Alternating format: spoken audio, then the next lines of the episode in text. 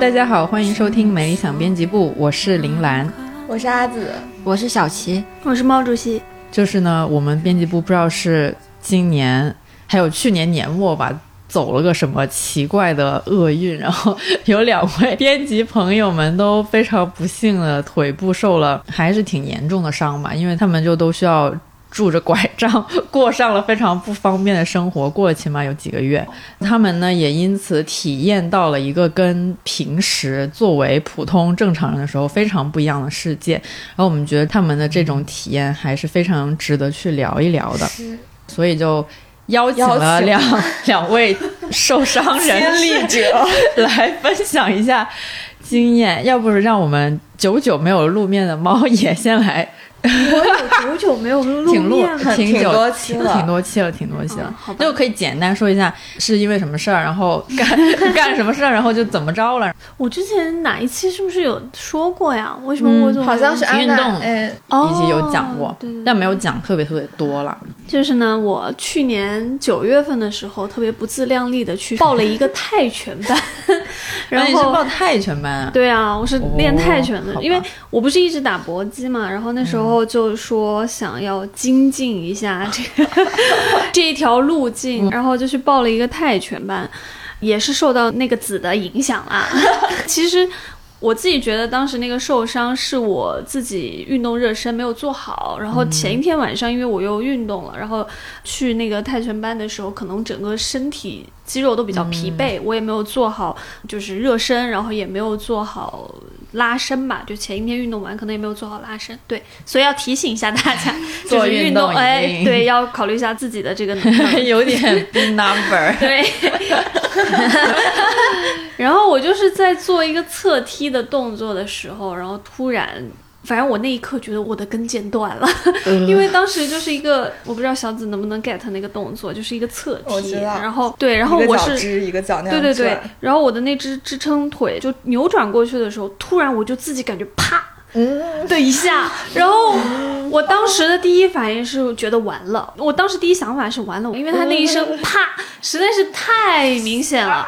后来反正就，呃，折腾了半天，最后就是被幺二零送去了医院急救，然后最后诊断出来，因为当时我很紧张，因为我自己觉得已完了，一定是跟腱断了嘛，所以就非常紧张，就很坚持要拍核磁，就拍 MRI 确认。后来就是幺二零就反正把我送到了一个那种。三级医院之类的吧，然后也是排队，什么什么折腾了半天，最后在急诊待着。等我的检查结果出来之后，那个急诊的大夫非常非常淡定的说：“嗯，你可以回家了。”我比较幸运的是说我是其实只是肌肉的问题，然后他其实静养就可以了，因为他我的肌肉没有，比如说不是韧带伤，不是跟腱伤，他也不需要做手术。后来我还去复诊了一次，然后那次医生也是说，其实不会再给你做更多的处理了，他基本上就是一个养。的过程，反正就从那一段时间，我大概拄拐和坐轮椅一个月、两个月。一个半月左右吧，在我们看着猫也好不容易慢慢的恢复了之后，然后没想到新年回来之后啊，为什么又有一位编辑腿受伤了？走路，对，搞得我们剩下的人很惶恐，就是 惴惴不安，对，就害怕这是什么那个午夜凶铃什么，就是那种打电话，就是你接了电话的人，然后你们七天之内就会怎么样？是小溪，不如来说一下你当时是个什么情况？刚刚听毛主席讲完之后，我感觉有一个词是一样的，就是不自量力。我那时候是在过年，然后呃有一个小小的背景是广西过年特别温暖，然后就是也是青山绿水那种，所以我那天早上就很高兴的去爬山，就爬了一早上的山，然后就回家了。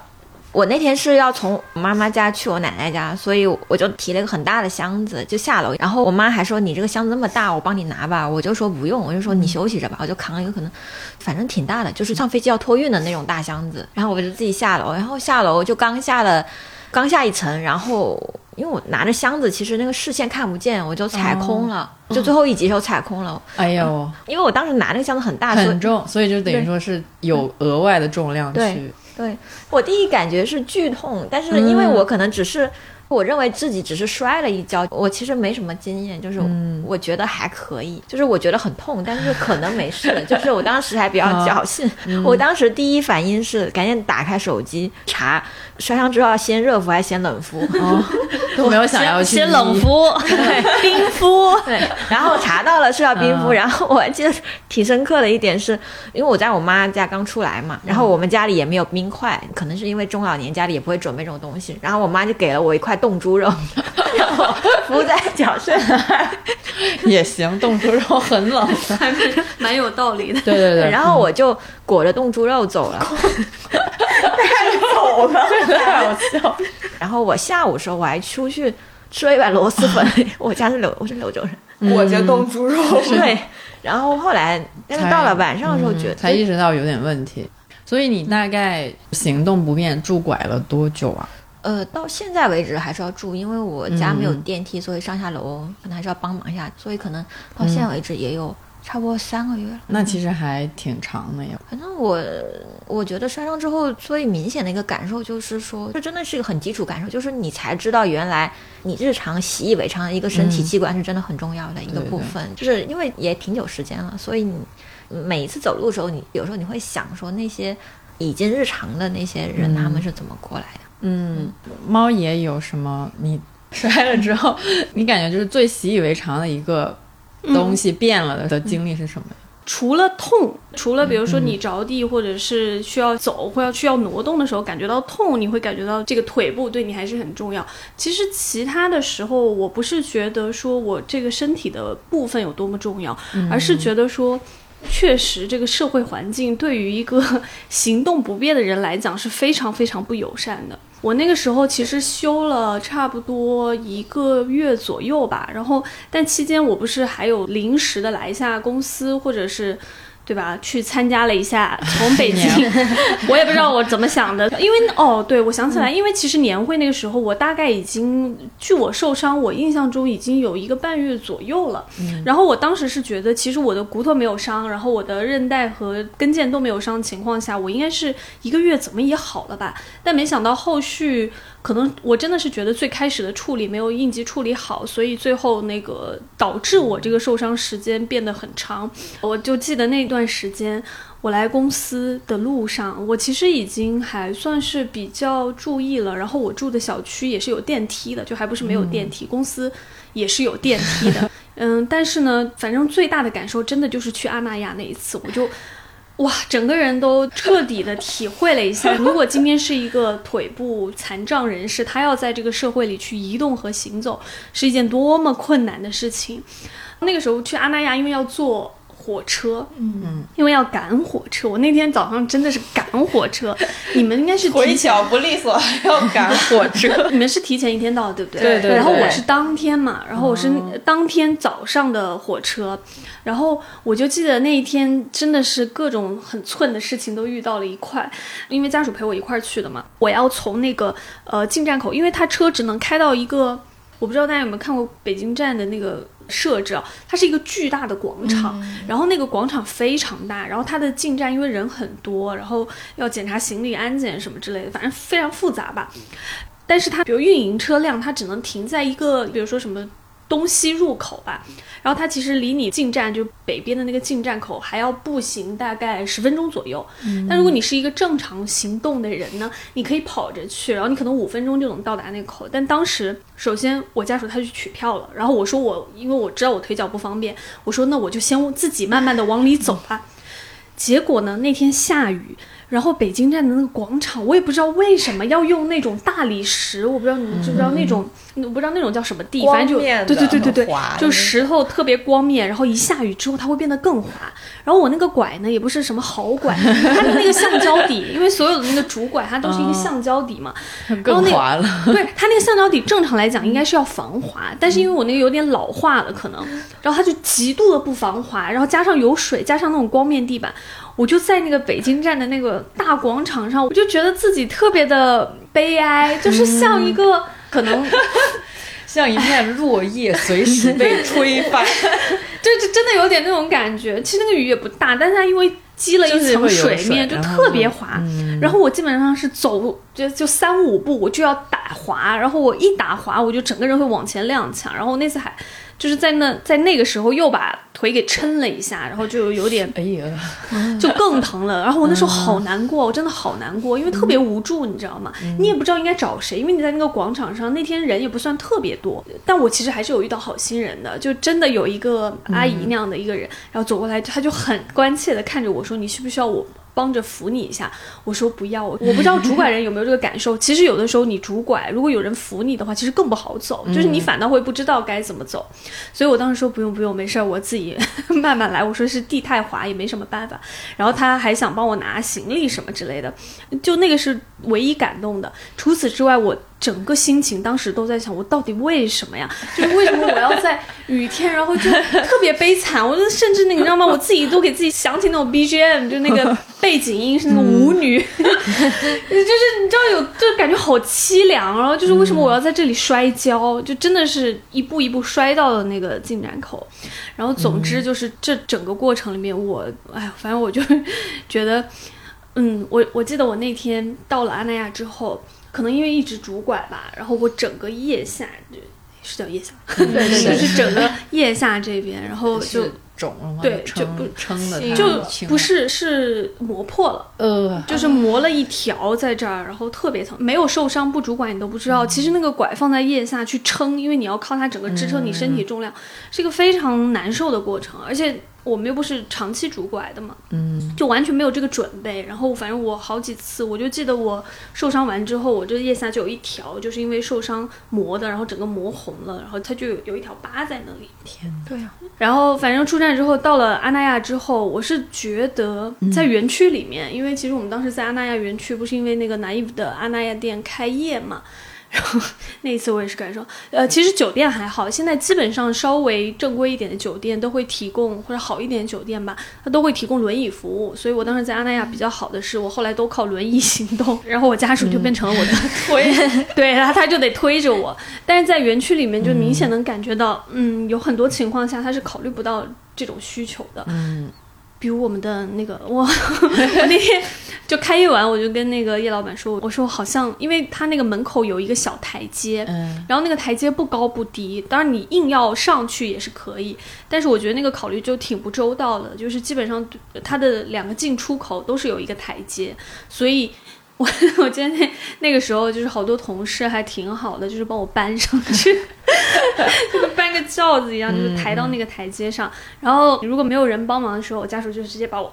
就硬推下去，对，他就你就会磕一下，然后下去。然后我就很气，然后我当时我后来还跟那个叶老板说，我说你们这没有考虑到残障人士的需求。对啊，因为那个你其实如果没有人帮你的话，你还挺难上去的。他那个就不高不低的那种感觉。但是呢，阿那亚你会发现，它很多其他的那种住宅楼，它是有那个残疾人可以用的，就是那个一个坡就可以上，对，或者是老年人可以用的，腿脚不便可以用。我就说，为什么 我们南艺的门口没有这个东西？确实，就很多像这种残障。的人会经历的一些不便，就是你没有经历过，或者是你没有看见身边的人经历过，你是完全没有办法想象的。就像这种很小的台阶，对于我们正常的人，或者是没有受伤的人来说的话，就是一个小小的小跨步，你甚至你的脑子可能都不会经过思考。但是如果你一旦失去那个能力之后，你就一下子会发现，这么小的一个台阶其实是一个非常大的障碍。嗯，就而且。就是那种没有别人帮你的话，就根本没有办法去逾越这种小小的距离。B 站有一个视频还挺火的，就是一个叫大橙子好妹妹，她应该这个 UP 主是做了一个轮椅出行的测评。我就是在我们编辑部两位编辑轮番受伤之后，也是刚好刷到了这个视频，就有在看，也是看到了更多轮椅出行会带来的不便嘛。其实国内有很多的。一些比较大的什么场馆或者一些就是平常我们都会去的一些地方，都是不太具备，或者是它有，但是不是非常完善的，可以让有轮椅或者是行动不便的人去，就是方便他们进出入的。嗯，对。而且甚至有的地方它是有滑坡，但是这个滑坡很明显就是，如果你真的是一个人住这个轮椅滑下去的，可能会太滑，就是就你懂我什么意思？伤 上加伤。对对，它可能是有一个滑坡，但是你是会冲了下去的那。那种就会太斜了，对对，就有很多这种细节都是比较难，就是作为一个正常人的视角，你是很难很难考虑到。因为我有经过了一段轮椅的人生之后，我觉得我是比较幸运的，是说我可以不选择公共交通，就是我有这个选择权利，对对说我对可以，我就每天打车，我是 OK 的。但其实对于很多人来讲，他是没有办法仅通过打车来完成他所有的出行。至少我自己的经验来讲，在北京这个城市，比如说坐地铁或坐公交，你基本是。嗯，有残障设施，但是非常非常难。就你想要去使用它，使用那个设备是一件非常难的事情。我觉得就是其实是可以做一些更好的考量，比如说，我不知道子有没有在伦敦的时候有没有观察到，有有有。比如说像那个公交车，然后日本也是，对。对，它它会有一配一个那个缓坡，对对对。然后司机就会把它摁，下来。是的，是的，那个东西好神奇。我第一次看到应该是在日本看到，因为日本其实对这种可能设施做的还比较完善，因为他们会考虑很多那种很细小，有一些你对他们就是在这方面 做的特别的细微。日本还是一个比较好的例子。北京好像就是我之前是做那个，我们那边有一个一二三的一个路线，它我印象中应该是是有的，但是它。嗯，还是比较依赖那个，因为我们现在国内公交车上都会有那个叫什么呃协协助调员对对对对对，就是那嗯乘务员、协调员，哎，不是乘务员，是协调员之类的，就是还是比较依赖他们的帮助。小七有在行动不便的这段时间有坐过公交车吗？呃，我倒是有坐公交车，嗯但是也是在你感觉上还行吗？那个体验？呃，让我坐公交和坐我没有坐过地铁，就是因为地铁是真的很不方便。我给大家地讲一下铁实在是不行我吧？这边是超级吐槽地铁的，地铁就不用说楼梯好吗？不用说轮椅，你拿个拿个行李你都会气死。对对对对对然后坐公交的感受就是也是很不方便，但是但是你会觉得说，还是能上去是吗？它是靠它是系统性的问题，但是它是靠人的好心去解决它了。哦但但但是就是它确实还是问题，就是我。因为我在后期还有包括说偶尔的时候，我会坐一些公交，因为公交是还好，就是公交，比如说。也是靠那个安全协调员，就他帮着我们一起架我上去，然后我下车的时候也也是接我嘛。但是地铁是真的不行，地铁是，全哎呦，地铁真的是要哭的。对，比如说你首先你要上到那个地铁站，它就有好几级台阶。对对对，就是那个地铁站的入口，它本来就有几个台阶。对对三级往上，对对对，对所以我一直很迷惑，就是很多地铁站，它确就是如果是有楼梯的话，它确实是有一个可以让坐轮椅的人，就是有那种升降的一个设置，但我是从来没有看到有人用对，但是问题来了，他本来要上那个进去地铁的入口，本来就有 三四级的楼梯，所以我就很迷惑，那这个要怎么解决？而且它的那个无障碍电梯，真的可能它五个口只有一个口有 对对那个对无障碍对电梯，对对对是，而且那五个口一般就是呃在什么马路的这边、这边加这对对边，对所以就你万一一个行动不便的人，他就在这儿，你没有办法指望他走遍，因为因为他也不知道哪个口有，对对呀他只能走遍每一个口去发现。就到那个时候他。他不如回家算了。但凡你是拿过行李，在北京坐过地铁，你就大概懂是什么意思。就真的很难理解为什么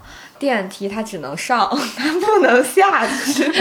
这是我从小的疑惑哎。我特别希望，就我每次看到那个地铁，北京地铁这个设计的时候，我都特别想找一个那种什么城市规划，或是那种 对，就是规划。对，就你们到底怎么考虑？是因为人流问题吗？还是那你们有没有考虑过，就是少数人他需要使用或者是不方便的时候怎么办？所以像公交车上，我还是见过几次有坐轮椅的或者是一些行动不便的人在上面，但地铁我真是从来没有见过，真的是 never 见过。地铁基本上是一个没有办法下去的状态吧。而且它有很多换乘，就是好哦多那种对对对隐藏的，就是你真的不知道就是哪里会有就。就这么说吧，反正你坐一趟地铁，你绝对不可能避免不走楼梯，对对 就没有呃就不可能。就单凭这一点的话，基本上就已经给很多行动不便的人制造了一个门槛了。而且这个行动不便其实不只是说这个。腿脚的问题，有时候像呃，比如说视障人群的话，他们其实也是不太适合去走那走种楼梯，所以就真的我们在日常生活中就很少能够碰到有不方便的人，不管是视障人群也好，还是什么肢体的残疾的人群也好。但其实就这个群体本身，光看数据就非常非常庞大。对对对，还是挺大的。其实是有可能百分之六的人嗯，都是就存在或多或少的问题，也就是一百个人当中就有六个，可是我从小到大，我觉得我也没有见很多个。应该是去年发生了一个上海导盲犬的排便引发了邻居的不便，这个是这个是去年发生的，这个这个是去年，好像弄得很大，就是那个阿姨她有一个。导盲犬，但是他小区里的邻居不允许那个导盲犬在小区里面上厕所，然后那阿姨就只能带着他的狗去外面的树坑里面，然后好像是路边的摄像头就拍下了他被狗狗绊倒，然后就是倒在街上的那个视频在网上流传之后，大家才了解到了这个情况，然后才知道他是一个这么被邻居拒绝的状态，然后当时也引。真的是引起了非常多的讨论，而且就是导盲犬被拒绝上公交的事情，也是经常能够看到这样的新闻我觉得上海就是阿姨导盲犬这个事情，是让我们看到另外一点是，像是这种呃身体上有不方便或者有障碍的这种事情，不仅仅是说呃没有了视力就是看不到东西，就其实还有很多伴随着这种障碍而来的对这个人造成的很大的不方便。比如说这位阿姨她导盲犬哦，它是有一只导盲犬可以帮助它日常行走什么的，但是导盲犬它。不是机器，就是它也是要吃喝拉撒的一种生物。另一方面就是说，这个导盲犬的生活也其实跟这位阿姨的生活是息息相关的。就所以像这种，它是有一个链条吧。很多时候其实是需要一种社会性的努力去看到他们的更多的需求吧，而不是说就简单的机械化的说什么在每个出入口设置一个斜坡就可以解决的一个事情。当时导盲犬的那个事情出来了之后，因为道长也有在八分里面讲过一些相关的事情嘛，然后他当时提到了一个点，就是我们现在看待残障的近几十年的一个研究的方向，其实是已经到了一个社会模式，就是说。就是残疾，它不是一个个体的问题，我们也不是说从医学上给他治疗这个疾病，因为有一些人他就是先天的嘛，所以就现在的是说，我们可以把这个残疾当做这个人的一个特点。那我看不见，那看不见就只是一个特点。社会上能做的是说，我们可以考虑到这一大部分人的需求，很多时候他们生活上的。那些不便利，其实就是因为我们这些看得见、然后走得了路的人，在设计的时候就根本没有考虑过他那个斜坡可能会上不去，因为这个事情不亲身经历，似乎就是也许会很难意识到嘛。然后我们就是这个他一个庞大的群体的需求其实是被忽略的状态。如果他们的需求可以被看到的话，其实他们的生活就可能就不会有什么障碍。嗯。我自己是觉得，就是反正以我的有限的生活经历来看，我真的觉得，就我们目前的这个城市设施来讲的话，其实基本上都是以正常人的为，就正常人的需求为出发点，正常人的他们的，比如说怎么来判断一个东西便利或不便利的，作为他最基本的一个。出发吧，然后就会造成很多。我自己感觉它其实是某种意义上的一种社会性淘汰。我自己每天上下班，我是非常非常少看见所谓的残障人士的。比如说，无论是呃视障，或者是比如说腿脚啊、行动啊这种肢体残障，我基本上没有见到了。我记得好像我小时候可能在城市里生活，还感觉好像还看得多一点，因为那个时候没有做什么所谓的。叫什么城市清理？然后呢，其实有的时候会有一些，比如说街边啊什么的，你会看到就是类似这样的。但现在的话，因为它过于强调城市整体的，哎呀，那应该叫什么？就是规划性吧。就是它有很多，呃，你比如说我们现在看到这种人行道啊或者什么，即便它有所谓的盲道，但是你也会很少发现有盲人在上面行走。然后像那种盲道，都感觉变成了一个。就是很可笑的，经常会有一些莫名其妙的一些设计吧，比如说，呃，盲道之间穿插着井盖。当我们是以一个比较远的身份去看这些视频也好，或者去发现、了解到这些残障人士的生活也好，你会不自觉地冒出一种很同情的心理。但是呢，当这个事情离你很近的时候，我自己感觉啊，就对于现在来讲的话，很多人他可能。就是所谓的这种意识和观念上，他不太会有那种包容的意识，他会觉得你影响到我的生活了。就比如说像那个导盲犬的事情发生的时候，我记得其实当时是有争议的，不是当从我们的角度会觉得说，你为什么不能就一个小区的人为什么不能宽容一点呢？人家是一个视障人士，然后呢，导盲犬是训练有素的。但是我记得后来。各个讨论平台其实有很多不一样的声音，比如说有的人他会觉得说，嗯，那是因为你没有生活在这个小区。如果这只狗狗它，比如说一直在那个呃什么固定的点撒尿的话，是会有尿骚味儿的，大概是这个意思吧。嗯，所以我自己是想起那个，因为正好看那个罗翔的那本书，就《法治的细节》，它里面讲到了提到的那个斯蒂芬的一本书叫《自由、平等、博爱》。嗯，然后。这也是罗翔老师一直很爱讲的一个观点，就是我们很多时候会去爱抽象的人，而不爱具体的人。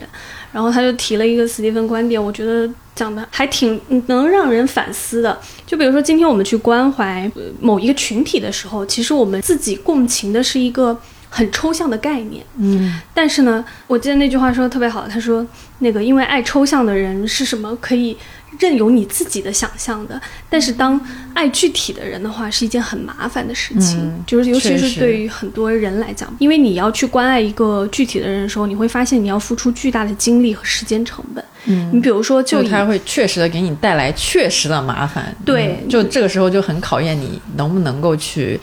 包容或者是处理这个麻烦。对，然后就比如说像我们如果要。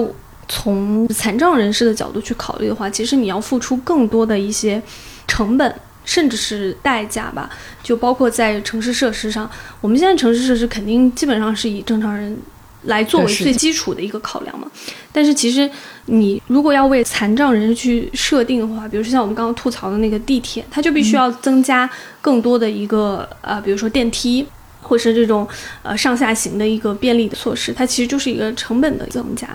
但是我其实更多想的问题是说，为什么今天我们需要去关注这样的所谓的少数人吧，或者说去关注一些可能有特殊需求的一些群体？就是很多时候我们会用一个。在我看来啊，就比如说那个刚才小紫提的道长的那期八分里面，他其实有讲到说，为什么我们需要去关注这样的人，是因为有一天我们都可能变成那个被淘汰的人，就是变成那个少数人。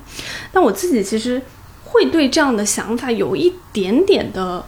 保留，是觉得说他有一点点功利主义。嗯。就是他，我懂，我懂，我懂这个点。对，这个是让我比较话是可以这么说。这其实是一个最话术，我觉得应该是说是最快的，能够让让所有人共情到。对，让所有人共情到，就是你有一天也可能会变得需要别人的帮助。哦就这个变老的。呃，对对对，这是一个最快速的，让所有人都能 get 到。哎呀，那我可能就是为了我自己着想，我也得帮别人。就其实这个是确实是像猫爷所说，有一点点 功利的这么一个劝人从善的一个话。嗯嗯。包括像我刚刚说的，就是那个罗翔那本书里面，就《法治的细节》里面也提到，就是很多时候，其实我们去做出一些对他人的关爱，或者劝说别人去做出一些对他人的关爱的时候，其实很多时候都是出于一种功利主义的考虑，觉得一是假定啊，有一天你也可能会变成这样的人啊，然后你也会被社会淘汰，或者被现在的社会机制所淘汰等等。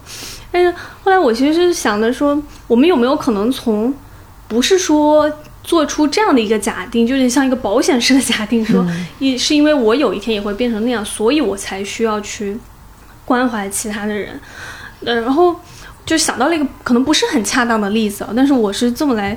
说服自己的，就是今天我在微博上。我也转发了，就是一个很可爱、很可爱的事情。呃，因为上海现在不是整体都被封控嘛，然后有很多那种街边的店面，它都是要封锁起来。然后可能，呃，像有一些店主，他根本没有考虑到自己在店里饲养的小宠物可能会面临就是长期没有食物、水，然后也没有人照顾它的一个境地吧。但今天看到一个很可爱的，呃，微博，是一个人。发了一条微博，然后说那个叉叉叉路的打印店的店主你好，不知道你能不能看到，但是想告诉你一声，你的小猫被照顾得很好。我当时看到那条微博的时候的第一个反应是那种，就是很暖心，就是那一刻你觉得是一种很本能的，觉得一个很温柔的事情发生了，然后你觉得这个世界还是有值得留恋的一点点的地方的。反正给我的一个感受是说，其实某种程度上嘛，你可以把这只小猫看成是一个需要帮助的，然后相对来讲是一个比较弱势的一个群体。那好心人在帮助它的时候，他的第一个想法肯定不会觉得说我有一天会变成变成 这只猫，对，他需要被投喂。对，说不会觉得说我是要变成这个猫的一个状态吧？但是它就是出于对一个生命很基本的一种关怀吧。就当你看到一一个生命它在遭受一些不平等的待遇，或者他受到了一些困难，然后他在一个不好的一个境地之中的时候，其实你会，反正我自己觉得，就是你作为一个人，你是会下意识的觉得说，既然我今天有这个，就力所能及吧，我还是想要去帮助他一下的。我觉得我自己感觉，作为人一个很本能的良知吧。嗯，我我理解这个，但这个是人对人哎。如果是说我们需要的是推动整个社会的建设，那我现在就是要在这个地铁里面 修一个电梯，你就没有办法只仅仅是凭借人对人的关怀来完成这个事吧？你就你意思是说需要更多的资源来完成这个事儿吗？对，就是可能是需要一大群人，大家都去这样想，然后达成一个共识。但那个期间，人本能的关怀，它就可能不足以构成一个非常强有力的共识。但是建一个每一个人都能生活的社会，每个人都不担心自己会被淘汰、会被什么排斥的社会，可能会是一个更强有力的共识。你的意思是说，形就是容这种道长的这 那需要种功利一点。对对对，需要功利对，就是道长那种功利、功利式、功利式的为少数人发声，可能会更容易的让人对，他就是更意识到。有效。是啦是啦，就是说没有说他说的不对，没有说他说的不对，只是想要提出一种更什么一样的说法而已。小溪刚才是想要说什么？哦，我其实想接着毛主席说，其实我一个很深的感受，也就是像刚刚毛主席说，就是其实当大家在面对你的时候，大家真的还是会自发去为你做一些事情，就是你能够很深刻的感受到人性中他，因为我记得好像就当时我在看《生活与命运》的时候，他就讲，他就说，就人性中总是有点种子，你会希望变好，所以我其实一路上得到过很多帮助，然后我只有一次，就是我在坐公交的时候，因为我要。因为北京公交上下车要刷卡嘛，对对。对。然后有一次我就求助了一位有一位人士，我想请他帮我刷一下，然后有位人 士，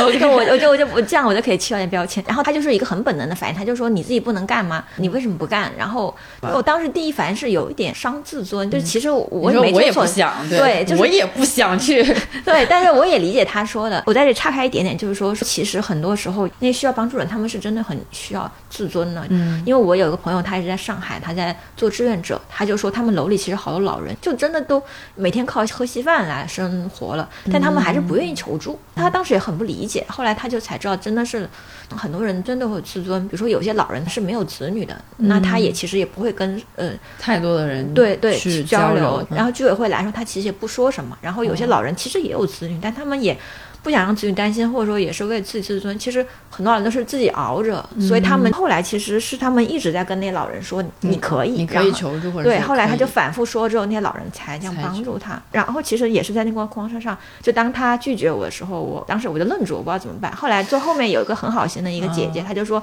没关系，我帮你刷。她说这不都有不方便的时候嘛。嗯然后我就觉得她一下帮我解围了。其实也不是什么大事，但是就让我还挺感触，就是就是还是有好人。对，还是好人，还是好人，确实真的还是有好人，难道不是想说为什么那个人要这样？就是我当时是也是有一个很伤心的一个经历，我已经是打车出行或者是打车上下班了，但有一天因为我拄拐嘛，但是那个拐其实它有的时候是就放车里会不方便。然后我有一次呢打车回家的时候，我下车的时候，可能那个司机呢就我感觉他像他们这种可能很多时候是不愿意去载一个。残障人士的，因为我在下车的时候，他的第一反应不是，大部分司机还是好的，但那天我遇到那个司机，他就是跟我说了一句话，我觉得那句话听起来不痛不痒，但其实我自己是觉得说何必呢？他说的是下车小心不要碰到我的车门，他就说你的那个拐不要碰到我的车门，嗯，然后其实这句话你倒也没什么问题。但是当时听那一刻听的时候是会有一点伤心的，肯定很伤心。你就会我也不想像是变而且你的车。门到底有多金贵？对，而且就是你磕一下能怎么样 然后我还没有下车呢，我也还开的是 玛莎拉蒂吗？还是兰博基尼？所以我当时下车的时候，我就记我。我其实有点愣住，因为我从来没有听到这样的话过。然后我当时有点愣，然后等到我下车之后，我才突然反应过来，这件事情其实还蛮令人伤心的。我只需要度过一小段这样的一个时光，我还是能恢复正常。我不知道很多其他的那种残障人士，他在如果是一种终身的，对他需要遭受多少次这样的一个。就小小的伤害吧，我觉得，就这种小小伤害，可能普通人听了会觉得这有什么啊？就是人家可能就是比较 care 自己的车，但是如果你每长期性的日常都在听到这种声音的话，其实我自己觉得，一方面是很难过，还有一方面，就确实是会有一种自尊心受伤的一个伤害。吧，就本来我身体上就有。残障了，然后我还要遭受到这样的一个待遇，我就觉得还挺难过。就刚才提到的那个 UP 主的轮椅出行测评视频，它里面也有他。带着轮椅，但拒绝被进入的时候，嗯，就是保安会指着说：“你看，我们这个规定说了，轮椅和婴儿车要存放在门口。我都坐轮椅了，我是有力气去看吗？就是好像是美术馆吧？对对对，我看到了。但他怎么？他就是一直跟那个保安在交涉，说这个不合理什么什么。但是保安就没进去吧？应该是对，保安就只能根据规则行。对，就是。但这个也其实挺莫名其妙，就是我都坐轮椅，我还怎么？这婴儿。车也到地上，我可以抱着，那人怎么办？那我就坐，我把轮椅存放到一边，然后我坐在地上爬进去吗？真的很难理解。他们还有考虑说，是不是当天人流多，然后她的男朋友是一个正常行动的人，就还进去看了看，没有就进去看看，发现并没有很多人，轮椅也是完全推得开的一个一个状况，就是他们其实已经考虑到了一个最。好，最理想的状况，但还是被拒之门外了。是，嗯，对我刚才其实也是跟着毛主席说的那个，就是为推动大家更多的去关注少数人的权益这个事情，我也是觉得，除了一个功利一点，没有说这个不好的意思，但是除了一个功利一点的这个思考方式，另外一点呢，可能真的就是想要说，他也是跟你一样，都是人，人家生出来没有一个人是想要愿意变得变成一个有障。障碍或者是有身体不便的地方，就所有人都是想要开开心心、蹦蹦跳跳的去生活、去活动的。那他们想要变成这样，不是他们的错。那么就是当有跟你同类的人，他们因为一些就简单的说一些厄运或者是一些意外而变成了。这样的话，我觉得就当个好人的话，你还是会有一些很基本的同情心和一些同理心嘛，都不要说同情，就是同理心，就是不要把人家的痛苦看成一种理所当然矫情，对，不要看成一种矫情或者是一种呃对你生活造成的麻烦，因为其实我们需要多考虑这些事情，是因为我们其实已经很习惯，就作为行动最方便的一批人，是很习惯的生活在一个很讲效率的社会，而且现在很多这种互联网。产品它 design 出来就是为了加快你去完成你需要生活的那些事情的那个速度，比如说外卖也好，这个快递也好，这那的，然后又有车又有所有的东西，其实都是 designed for 一个很高的效率的，所以就在这种情况下就比较容易，比如说有一个人突然跟你说。哎，你能不能帮我拿一下外卖什么的？我这不不太方便之类。就一旦你的那个效率被打断了，其实是比较容易想说你怎么这样，比较容易的去忘记了。其实你可能最开始作为一个好人的时候，你是最先会有一个同理心，想说哦，他不太方便，那我既然我可以帮他一把的话，我为什么不能？我觉得是有这方面的一个观念在的吧。嗯嗯。因为我很担心那种功利式的考量，当然，就像小紫说的，对于比如说推动更多人去达成一个共识，它是有比较有效有效的。但是呢，我其实还。我是觉得说，如果只寄托于，比如说用这种更功利的方式告诉他说，有一天你有可能变成弱势人群哦，或者变成少数人哦，我觉得对于一些很自信的男人来讲，他可能并不会，真的，他不会，他会觉得我我可能不会，我就算变老了，那我也是那个 有钱，对，我也是那个啊有能力的老人，专车出城出行的老人，对，所以他也不一定就是 可能像我们想象中的觉得说他是更有效，但他确实作为一种话术来讲的话，他是更容易戳动人或打动人嘛。但是我还是更希望说，能够推动的是一种更本能的一些下意识，无论从教育上来讲，还是从整体的去唤起人的那种本能的关怀来讲，我会觉得那个会更，这个才是治根的东西。对，就是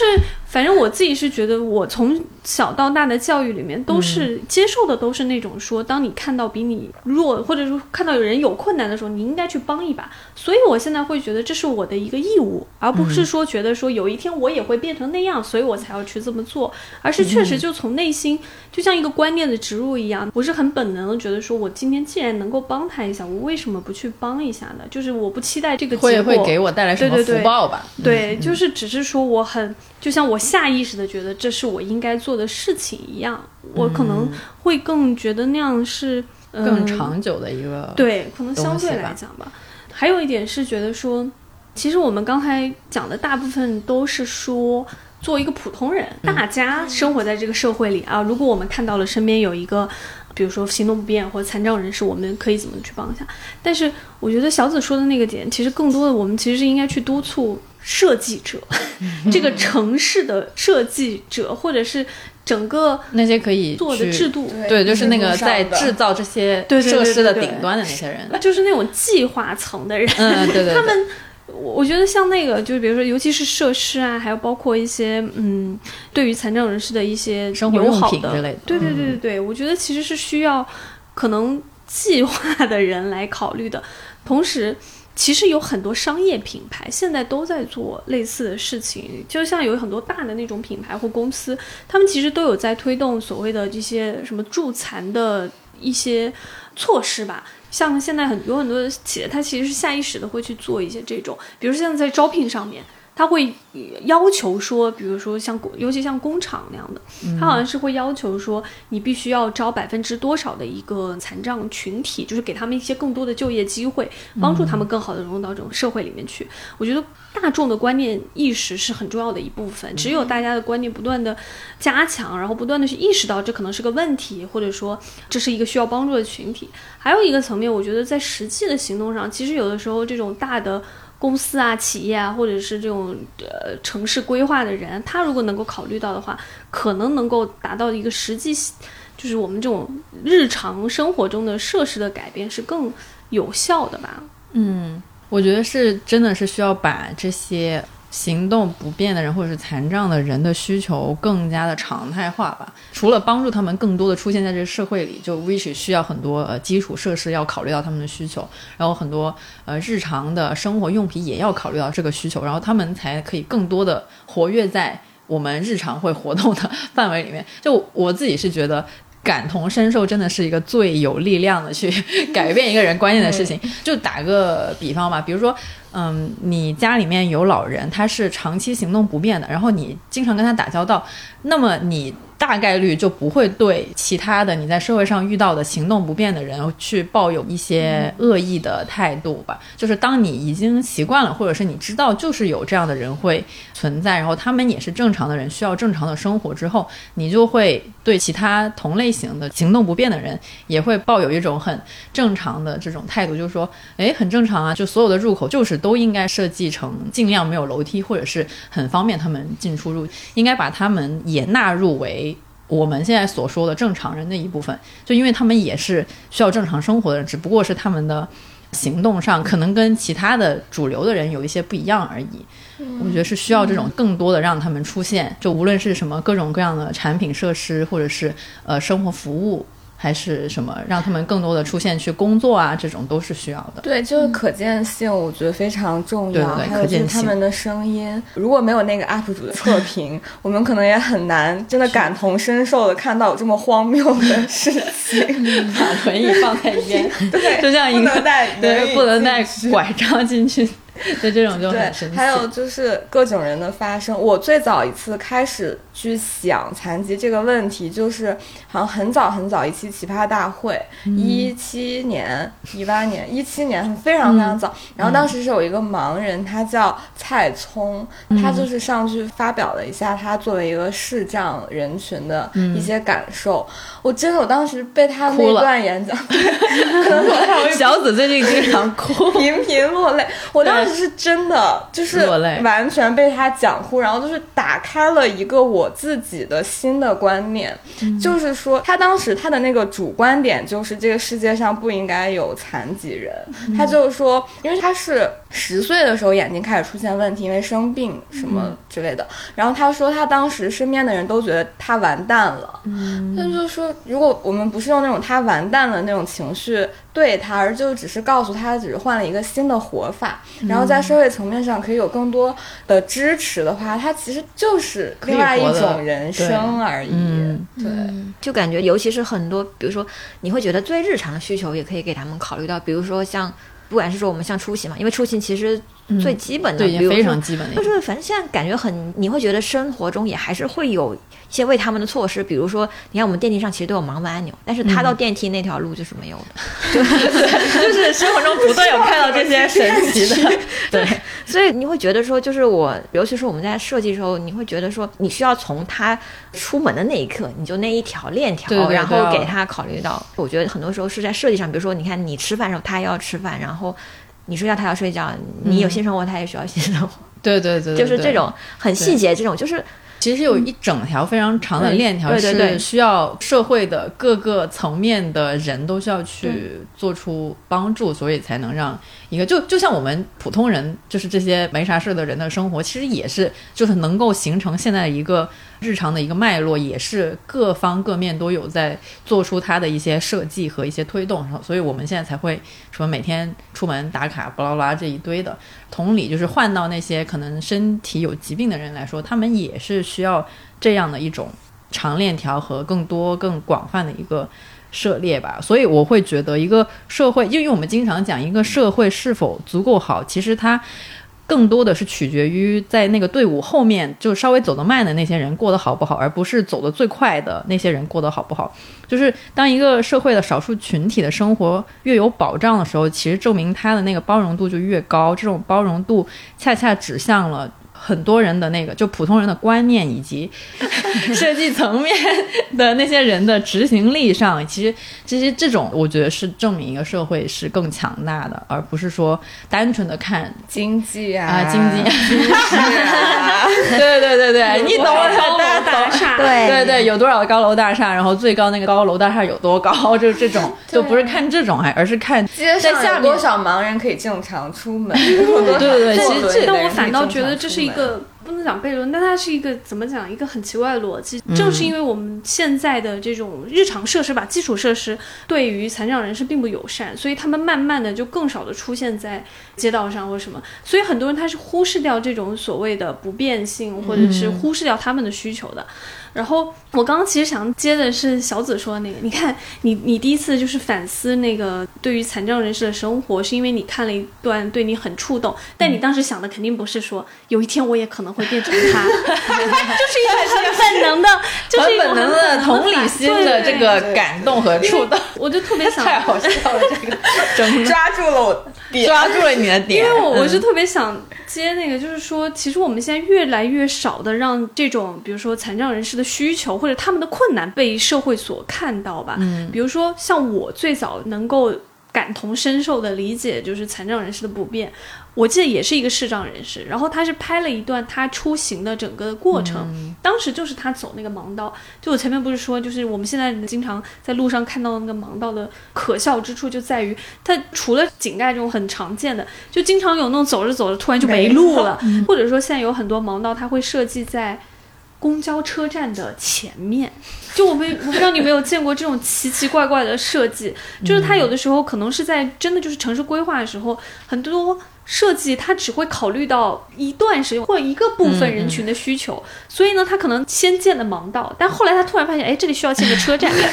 然后我就哎，然后那个是就是是最后它就会变成一个很奇怪的事情。对，然后又因为现在在街上，比如走的可能盲人群体会越来越少了吧，因为对他们也不便利的情况下，对，你经常就会忽视掉这种。但是我真的是看过很多那种视频，当那个视频很真切的呈现在你面前，以他的视角，以他的生活的方式去呈现的时候，其实还是我看的时候会觉得很难过，就是会挺、挺。就觉得说为什么没有人考虑到这样的人需求？如果他被更多的看到的话，或许能够让更多人有这样的唤起他的某种意识吧。我们城市很多时候你会觉得它是一个片区一个片区的时候，它就整个片区它需要建一个光鲜亮丽的地方，然后但是。你看，不管是说他忙到被割裂啊，还是他是生化，对是生化，对是生化，然后他不管是对忙到被割裂也好，或者说他整个他其实没有考虑到那种无障碍措施，因为我我刚刚就回想，我其实我去那个芬兰的时候，让我最震惊的一个事情，就是到我现在还记得，就是当时我们是去一个小岛上参观，里面有一些很老的民居，就是我只是路过那里，然后后来我是看到一个台子，它它生锈了，后来我在想那是什么东西，后来我反应过来，哦，那个是给轮椅它升降的，它当时已经生锈了，所以我当时一下就特别震撼，因为我在中国的时候我没有很少见过这样东西，但是它在芬兰只是说它是一个老旧民居，它到处都有的，它基本上所有的房子都有那个设施，就是就一下让我更为普及的东西，对它而且已经很久之前，对，很多年了，一下让我很震撼，就是那个画面，我真的，我现在还能嗯。回想起那个画面，我在想说。哦，他们都已经用这么久了，了？然后我们 就是我我在中国难看到，对，我在中国我比没有一中国他们怎么走不知道，但是你看像嗯。芬兰，因为像芬兰它很多，就我就见过很多那种推轮椅的，他自己嗯。出去，芬兰人已经很少了，但是我就是还见过好几次，所以就就是说芬兰本来国家少人就不不太没有多，对还是能而且看见他们挺多。对，所以就让我一下子很感触，就是那个那个生锈那个升降台画面，就是嗯，对，我也觉得很奇怪，就是没有拉踩的意思。我真的觉得我们这期节目最开头就要做个免免责声明对不起，因为我们实在没有来得及找到一位残障人士来参与，所以我们只能用自己不着边的臆想，对对对对对，浅薄的认知和不着边的臆想来考虑他们的生活。但对，就希望大家。只是为了让大家更多的理解一下，就残障人士生活的不易。但我确实是觉得，在国外的时候，你看到就无论在什么样的场合内，自己坐轮椅出行的人是非常常见的。我记得我那时候在伦敦上学的时候，我经常，我真的是非常浅薄，经常看到那种自己坐轮椅乘地铁，我当时觉得很惊讶的。嗯，然后我想说的是，其实还有一个差别是在于你怎么去看待这些人。就比如说，可能我当时这么幼稚又无知的一个情况下，我会很惊讶。但是其实可能对于他们来讲的话，这就是日常生活的一部分。然后他对于这样的呃一部分人群、少数人群，他也不会有一种说我要特别看待你。我觉得这点其实也很重要，因为有的时候、像我们这种临时受伤的，其实还是蛮期待别人的关怀的啦。但是，只要对于那种比如先天性的，他长期生活在这样的日常中，可能有的时候人家并不希望你用很特别的方式去对待他。我们往往会忘记一点，就是对于残障人士，可能我们缺少的是一种尊重，就各个层面意义上的尊重。比如说一个平等的尊重，我怎么去看待你？有的时候我们那种自以为的同情或怜悯，其实对他们来讲反而是一种伤害。但这个是很难，就至少目前好像是很难。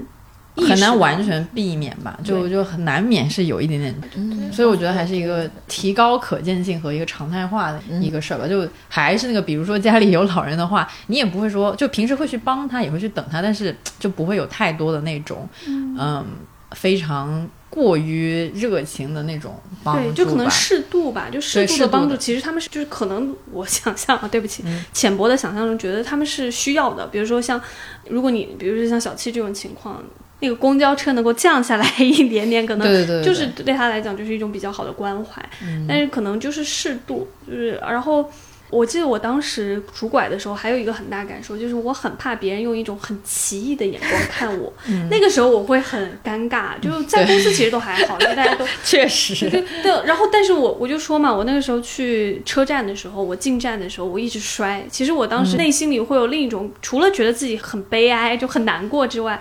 我其实非常害怕别人会怎么看我。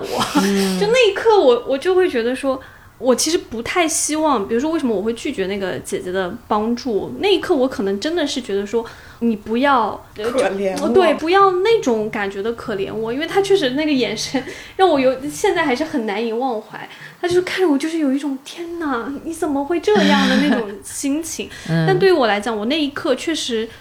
呃有一定程度上，我是有一点害怕别人看我，所以我就记得我当时摔的时候，我摔下去的一刻，我就想不要有人看到我，不要来扶我，就自己起来自己走就算了。确实那个感觉很微妙，就是那个感觉很微妙。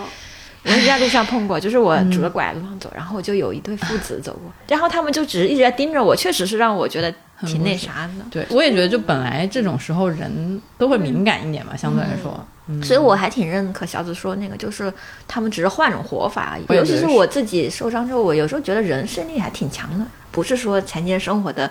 方便的意思，就是 就是我觉得其实人适应力挺强，就是你给他一点空间，其实他们能够有很很多对适应的活法。觉得真的像毛主刚刚说，就是比起很多怜悯和什么，就是给他们更多一些正常生活的空间是最重要的。我觉得。对，就是可能帮他们推一小把，其实他们都能够走出自己的路吧。对对对，我就觉得生活中各个让他们能够正常生活的部分，他们其实自己也会有那个渴望的。然后这个是我看一些帖子，然后一些残疾人分享，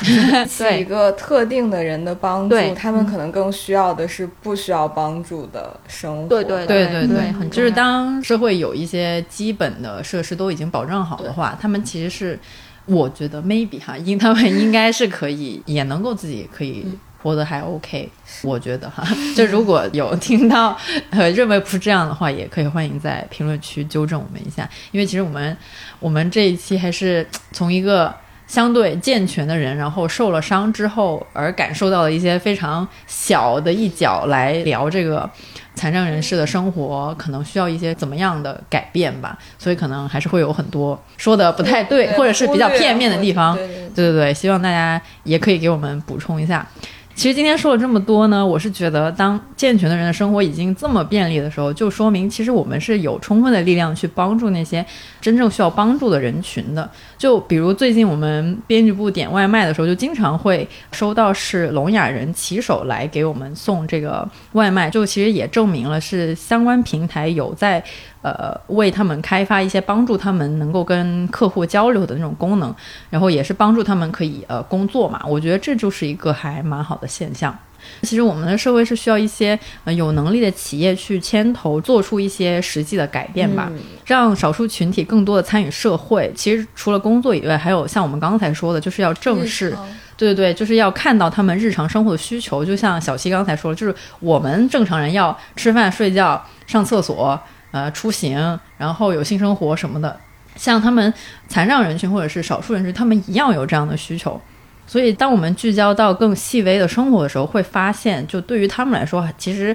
还会有很多可以填补的空间。嗯，今年五月的全国助残日呢，杰士邦旗下的畅销产品灵感系列安全套就对包装做了全新的升级。什么样的升级呢？就是在这个系列的产品的所有外包装上都增加了盲文识别，这也是全国第一次有安全套的品牌在外包装上设置盲文。我们也听说呢，杰士邦正在计划给旗下的其他产品也陆续增加这种盲文的包装。嗯，那这样还挺好的呀。就其实这是一个挺基础，但同时也很重要的一个设置。视障人群的性生活其实是一个。比较少人在关注的生活需求领域吧，所以其实还挺高兴杰士邦这次关注到了这一点，然后还率先在自己最畅销的产品线上做出这么一个工艺升级，将少数人的需求也考虑了进来，让灵感系列安全套可以服务到更广泛的人群。嗯，希望这种有责任感的企业态度可以通过就是这样慢慢的做一些小小的改变，一点一点的传递出去吧。是的呀。所以这次呢，杰士邦以看不见的宝守护看不见的爱为主题，去关爱视障人群的性生活，帮助他们可以更轻松、更安全地享受爱和愉悦。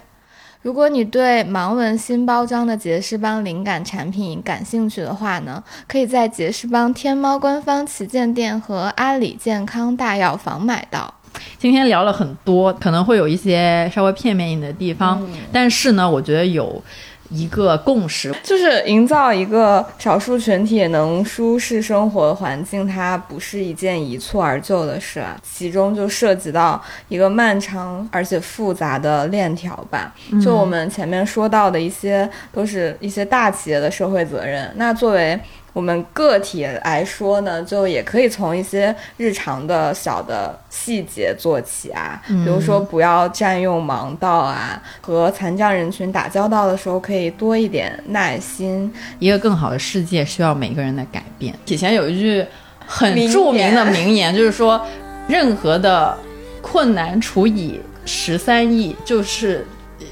小困难，任何的爱心乘以十三亿就是大爱心。我好像擅自 篡改了这句名言，但是大家懂我的意思就好了。每个人最俗的那句话就是，大家每个人都从我们自己的日常观念上也好，行动上也好，做出一点点小小的改变，然后一直一直这样滚下去的话，我是说滚雪球在那滚下去，这样下去的话，它就会变成一个长成一朵大大的花。啊，雪球怎么到花样？换了一个季节，从冬天滚到春天。这样，大家懂我的意思就好了。谢谢大家。